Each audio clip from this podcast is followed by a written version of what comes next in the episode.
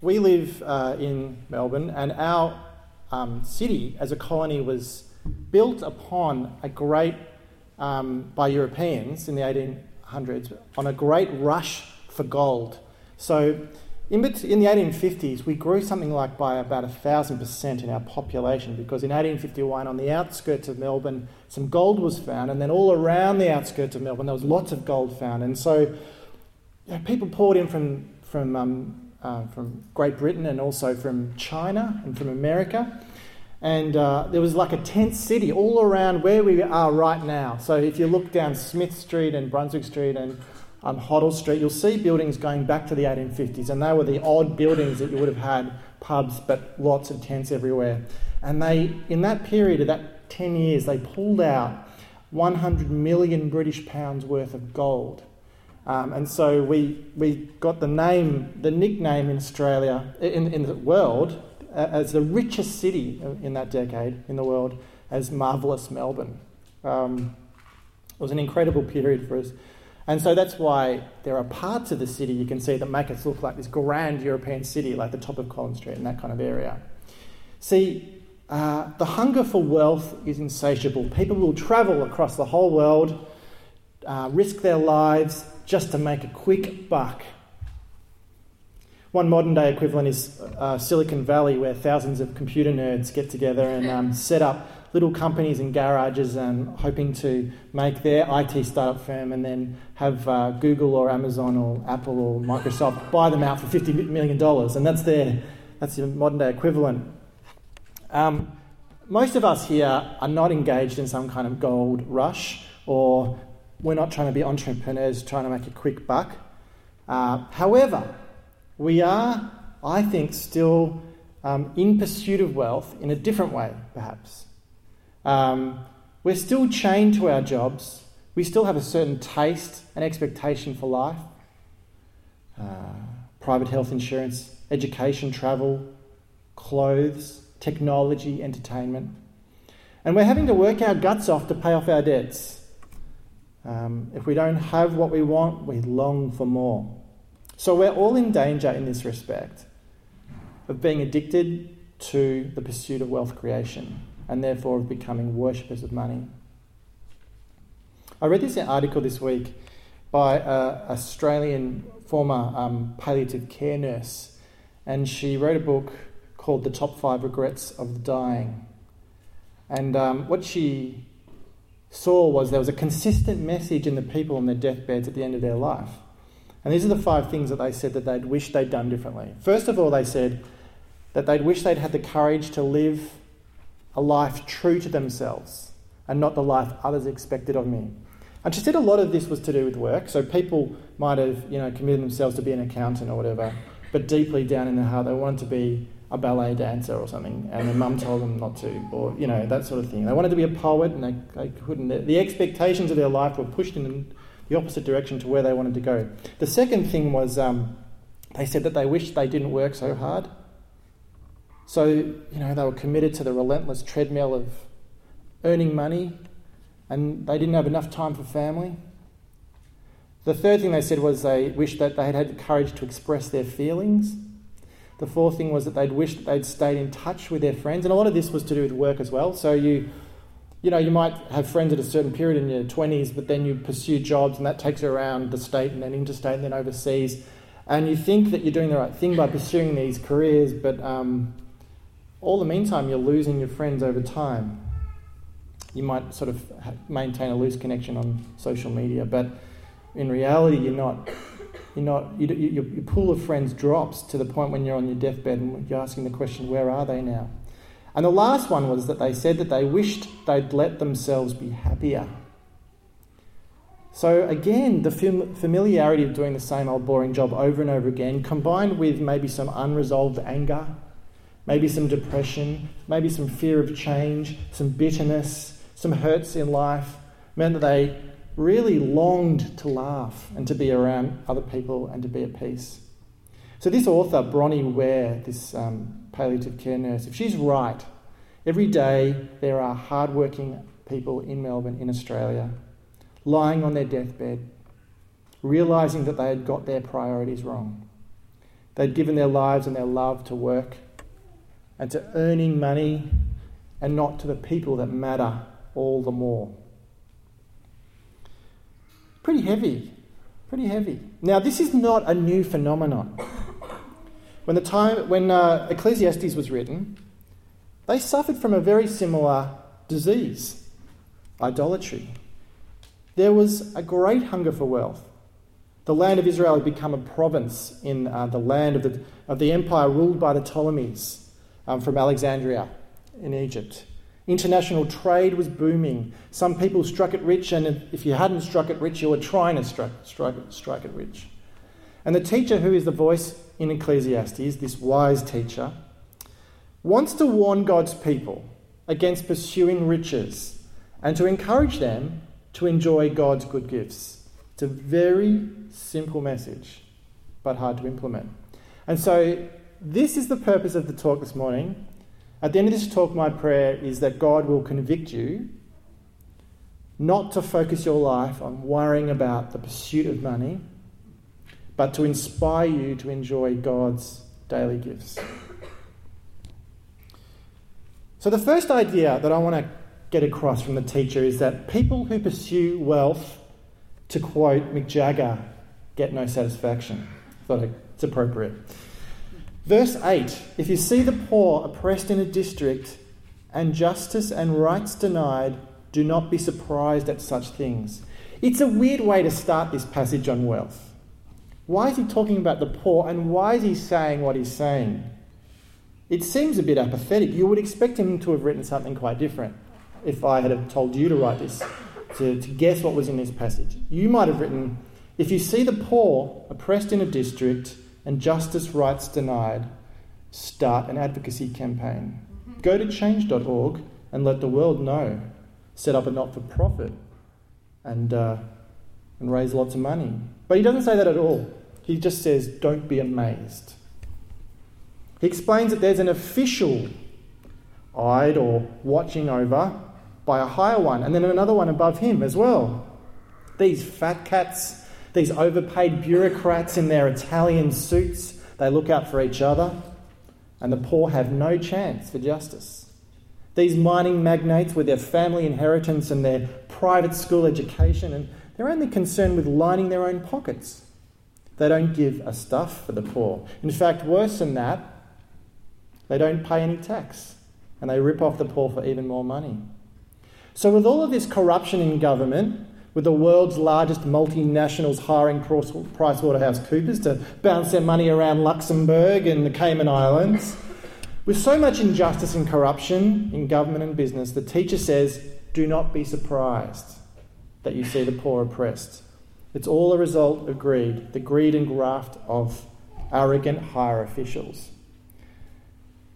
There's even an advantage for the landowners in verse 9. It says, The king himself, he owns all this land, and he could produce food and feed the poor and the rich and everyone, but instead he uses it just to make more money and invest the, the, the property in the investment market.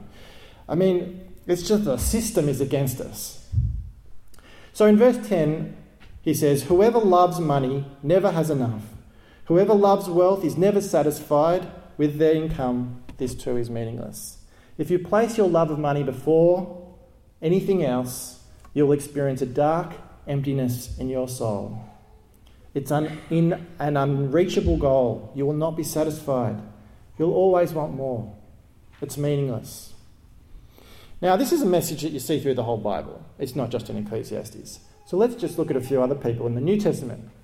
Let's go to Paul the Apostle, who says, very famous words for the love of money is the root of all evil. Some people eager for money have wandered from the faith and pierced themselves with many griefs. And Jesus says similar words Watch out! Be on your guard against all kinds of greed. Life does not consist in an abundance of possessions. And then in Luke 12, he goes on to tell the parable of the rich fool who built bigger and bigger and bigger barns to store more and more and more in. And the rich fool says to himself, you have plenty of grain laid up for many years. Take life easy. Eat, drink, and be merry. But God says to him in reply, You fool, this very night your life will be demanded from you, demanded from you. then who will get what you have prepared for yourself?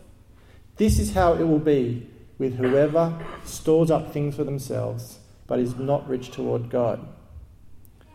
So, returning to Ecclesiastes 5 in verse 11, the teacher says what Jesus will say that the more money you make, the more stuff you accumulate, so the more you will want.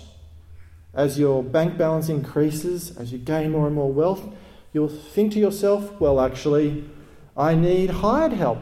I need servants and I need, you know, uh, a chauffeur and I, and I need more expensive clothes and I need to put an extension on the house and I need maybe a second house and I need, and so on. There's no real gain here. All the owner can do is to look on the wealth and possessions, is what the phrase says in Ecclesiastes. They just can stare at it. In fact, verse 12 says if you're just a worker um, down the bottom of the tree, you, um, because money is not so much of an obsession for you, you actually can sleep easily. But for those who devote everything just to making more and more money, their abundance permits them no sleep. They're thinking in their beds at night Are my investments safe? Will there be a recession? Is the interest rates going to go up and down? Will I be audited? Thus they toss and turn in their beds. So, in this first point about wealth not bringing satisfaction, the teacher gives three good reasons for why people who endlessly pursue wealth can't get any can't get no satisfaction. To quote Mick Jagger. First of all, you can't get any satisfaction for money in general. Secondly, when you get more stuff, you just become a fat cat who wants more. And thirdly, your wealth won't let you sleep at night. Interestingly, though, if you jump right to the end of the passage in chapter 6, you see the teacher makes an additional point that the poor have an advantage over the rich. The poor know how to conduct themselves properly, he says. Better what the eye sees than the roving of the appetite, in verse 9. Or to put it in another way, better is the sight of the eyes than the wandering of desire. The poor live by the sight of their eyes, they are content with what they have. The poor enjoy their daily bread. So, to conclude this first point, the lovers of money are not content with God's daily gifts of food, drink, and work. Their wandering eyes always wants more. A bigger TV, an iPhone 6 Plus, a titanium racing bike, whatever your inner north consumer expense might be for you, their appetite will never be satisfied. The teacher judges this is also meaningless, a chasing after the wind. And then the passage goes into this kind of dark zone, right, that we've had read out in chapter 5, verse 13 to 17, and also chapter 6, verse 1 to 6. And it talks about the evil of people not enjoying life. Look at verse, uh, chapter 5, verse 13. I have seen a grievous evil under the sun wealth hoarded to the harm of its owners, or wealth lost through some misfortune, so that when they have children, there is nothing left for them to inherit. It's a grievous evil. These people kept their riches they didn't enjoy their wealth. They always felt dissatisfied. They hoarded it like a rich fool, in, like the rich fool in Jesus' parable who just built big barns. But then they lost it all in a bad investment. Maybe the market went into a crash or whatever. Overnight, these rich people become poor, and in verse 14, even though they have children, there's nothing to give to them. It's a bit like Job. Um, what verse um, 15 says is a bit like Job. They come into this world naked and they return naked. For Job, an enemy army killed his servants, ploughing the fields and carrying away his oxen and donkeys. Lightning burned up his shepherds and his sheep. Another enemy killed his last servants and carried off his camels. And a great wind destroyed the house occupied by his children and killed them all. Having lost everything, he lamented, Naked I came from my mother's womb, and naked shall I return there. But because of Job's great faith, he continued to worship God and said, The Lord gave, and the Lord has taken away. Blessed be the name of the Lord. That's in Job chapter 121. But the man in Ecclesiastes that's being talked about by the teacher isn't, doesn't have that great faith. And so, verse 16 this is a grievous evil. He gets nothing for his hard work. So it is with pursuing wealth. It slips through your fingers, a lifetime wasted. So there's an evil result in verse 17. All their days they eat in darkness with great frustration, affliction, and anger. Who wants to eat alone, especially in biblical times? Uh, you might be an introvert who likes to eat alone, but imagine if you only ever ate alone. Remember the prodigal son coming home um, after being away, and his father runs out to meet him and then throws a big party and kills a fatted calf, and they're all together. It strikes me the imagery of the Bible is clear. Heaven is a big party, a big banquet with lots of people, and hell is eating on your own. These rich who have lost their riches eat all alone in darkness. Their so called friends have left them, they're not around anymore. The house repayments have defaulted and they've lost their family home. The gas and the electricity has been cut off. They can't light their lamps at night. Their life is over. There is no joy left. They may as well be dead. And as they reflect on their wasted life, on what might have been, they eat in darkness with great frustration, affliction, and anger. And the teacher piles up the painful consequences of, of their wasted life. It's just like more and more darkness. Um, nobody wants to end up like this. So if you want to turn the volume up to, to 11 for some violent Hebrew fire, it says this Think about the man who has everything, all the wealth and prosperity that you could imagine, but they could not enjoy it. Think about that person. And then look at chapter 6, verse 3. A man may have a hundred children and live many years Yet, no matter how long he lives, if he cannot enjoy his prosperity and does not receive proper burial, I say that a stillborn child is better off than he. That's turning it up to 11. This person has a miserable life because he can't enjoy his prosperity, and so he also doesn't have a burial. How can a stillborn child be better off? Well, it explains it in verses 4 and 5. The stillborn comes into meaninglessness but then goes straight into the darkness. And in darkness, its name is covered and shrouded. It doesn't see the life of day, the, li- the life of day, or know anything about the pain of life in this world. The teacher is saying a miserable long life, where it's just the long pain, the long journey of dissatisfaction, is actually worse than this. But the stillborn child actually gets rest and a proper burial. Whew, darkness. Don't worry, we're going to come out the other side. So the teacher has made two punchy points so far. He said, People who pursue, pursue wealth will get no satisfaction. And secondly, it is evil when people do not enjoy their life. So for the last point, in chapter 5, verses 18 to 20, enjoy God's daily gifts. Look at chapter 5, verse 18. This is what I have observed to be good. Here's the hope. He says, it is appropriate for a person to eat, to drink, and to find satisfaction in their um, toilsome labour under the sun during the few days of life God has given them. The key word here is enjoyment. We've got the life God has given us, so we have a few choices. We could use our days on earth to pursue money and get more wealth and fill ourselves up with more and more stuff. Or we could go down another path and enjoy the good gifts that God has just given us and, and, and prioritize that. We start with the common everyday things the teacher suggests. Find enjoyment just in the food that you eat, in the drink that you have, in your work. You don't have to be rich to find something to enjoy each day. So, what about people who have lots of money? And let's face it, Many of us have lots of money. Many people here have lots of money, and you could argue we all do, being in this part of the world, the, the most livable city in the world. Chapter 5, verse 19 says, When God gives someone wealth and possessions, and the ability to enjoy them, to accept their lot and be happy in their toil, this is a gift from God. So God actually gives the ability to eat and enjoy what you have. So it seems just having wealth is not the evil being discussed here. Just having money and possessions isn't the evil in itself. The problem is the relentless pursuit of wealth for its own sake. Wealth as an end in itself is a grievous evil. It will lead you to, to ruin. But you can accept wealth as a gift from God as well. One theologian writes The person who recognizes God as the center of life is free to enjoy life as a gift precisely because he has not given his heart to something less than God. The capacity to, to enjoy is here declared to come from putting first things first and to be God given.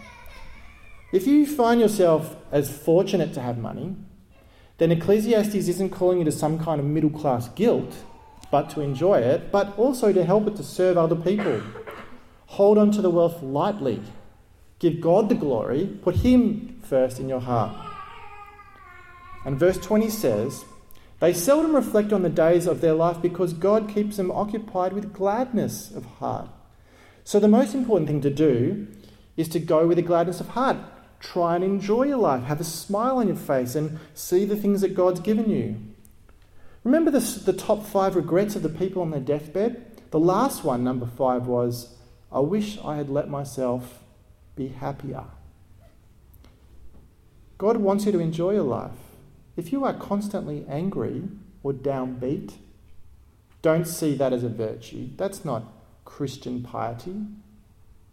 But seek psychological help if you're always angry. Come to me, let's pray together. This is not how God wants you to be. A life filled with God given gladness of heart can face challenges and stress and still find joy. So the teacher's given us two paths. First path, pursue wealth for its own sake but never be satisfied and end in disaster. You can choose that one if you want. The second path is focus on enjoying God's gifts every day. The teacher wants us to follow that second path. Now, Jesus says this He says in Matthew 6, verse 24 No one can serve two masters. Either you will hate the one and love the other, or you will be devoted to the one and despise the other. You cannot serve both God and money. Here's the two paths. At another time, Jesus tells us not to pursue wealth, and he says in Luke 12, Watch out, be on your guard against all kinds of greed.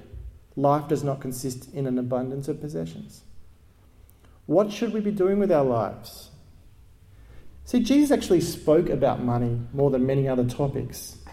He says this in John 6, verse 27 Do not work for food that spoils, but for food that endures to eternal life, which the Son of Man will give you.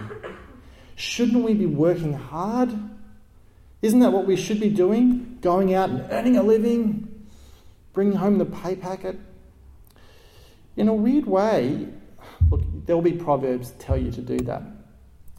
Um, but also hold in context, hold, hold together with that what the teacher in Ecclesiastes is saying and what Jesus is saying, which is this. It is the Gentiles who strive for all of these things. Strive first for the kingdom of God and his righteousness, and all these things, such as food and drink, will be given to you as well. Matthew 6:32 to 33. So the teacher and Jesus and the apostle Paul and the whole of the Bible agree that food and drink are gifts from God. They agree that God will give us whatever we need to live on this earth. But spending our life pursuing wealth is a waste of time. It's a waste of our few days we have here, and it will lead to certain disaster. Don't be lying on your deathbed full of regrets. Instead, spend your life focusing on the kingdom of God and His righteousness. Then you can enjoy God's gifts to you every day the simple things, the meals, work and health, family and friends, forgiveness and salvation. Rejoice in the Lord always, and again I will say rejoice. Let's pray. Lord God, this is the simplest of message, and wisdom seems to get to these basic principles, and yet it seems so hard to apply it in our lives. And we pray as a community here at Merri Creek Anglican, we can be uh, middle class Melburnians that um, go against the grain and actually don't devote our lives just to more and more and more and more possessions, more wealth, and more, and, and that we don't um, have our priorities wrong and put, put work above relationships and friendships and, and family. We pray that we can learn to enjoy the good gifts that you have given us and that we can be people who pursue the kingdom of God. Uh, the world is a messy place. The world seems so meaningless, and that's what we've learned in this series. Meaningless, meaningless, everything is meaningless. And yet, we are also told by the teacher and by the whole Bible that amongst this craziness of this universe, the craziness of life, that we're to look to the Creator, to our Creator, God. We're to look to the good news of Jesus. We're, we're to look at the hope that you have given us, that one day you're going to end all of this meaninglessness. And in the meantime, that we're to enjoy life and that we're to pursue your kingdom and that we're to pursue uh, righteousness and living in Christ like way. Because we know, Lord Jesus, that you are the king over the meaninglessness and that you're going to end it all one day. Amen.